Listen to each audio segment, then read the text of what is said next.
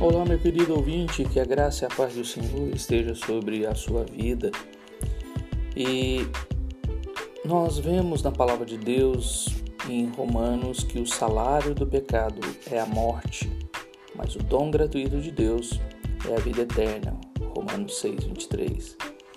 E aqui nós temos agora no livro de Provérbios mais um capítulo, terceiro capítulo, que Salomão está preocupado com a sedução da mulher sobre ah, o seu filho. A mulher aqui é a figura do pecado e por isso, de uma maneira espiritual, nós precisamos dar importância a esse assunto como a própria palavra dá. Dos versículos de 1 a 5, a sabedoria guarda a vida contra as ciladas da mulher adúltera. E o autor usa o verbo guardar por três vezes aqui no versículo 1, 2 e 5. Enquanto a sabedoria estiver próxima, como a menina dos olhos, atada nos dedos, escrita no coração, aparentada como uma irmã, então o filho estará seguro das investidas dessa mulher. Dos versículos de 6 a 9, Salomão alerta seu filho porque observou que o que aconteceu com outros jovens que ingenuamente caíram nos encantos dessa mulher. Dos versículos de 10 a 13, a mulher seduziu e convenceu esses jovens que foram pegos no seu laço como um boi que vai para o matadouro.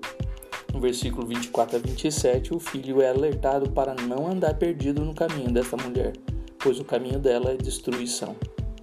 Neste capítulo, temos uma estrutura diferente, que em cada parte é relatada como um personagem de uma história. A sabedoria é vista como um parente querido, o autor como um observador na janela. O pecado é visto como uma mulher adúltera atrás de sua vítima. O inocente como um filho alertado pelo pai.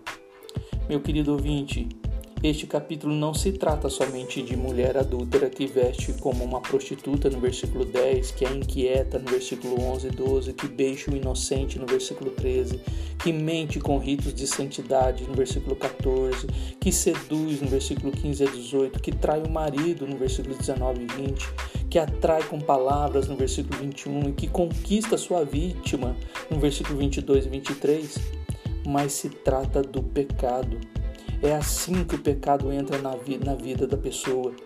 Ele o atrai e seduz, como Tiago 1, versículo 14 e 15 diz, e depois de consumado o pecado, gera a morte. Cuidado com o pecado. Ele é bonito e atraente, mas ele te leva para o matadouro, e isso custará a sua vida. Se o pecado te matou como um boi no matadouro, como um cervo na rede, como o versículo 22 diz, se as suas flechas mortais atingiram o seu coração, no versículo 23, em Cristo, por causa do amor, você pode ter a sua vida de volta. Busque ao Senhor neste dia e Ele te libertará de todo pecado.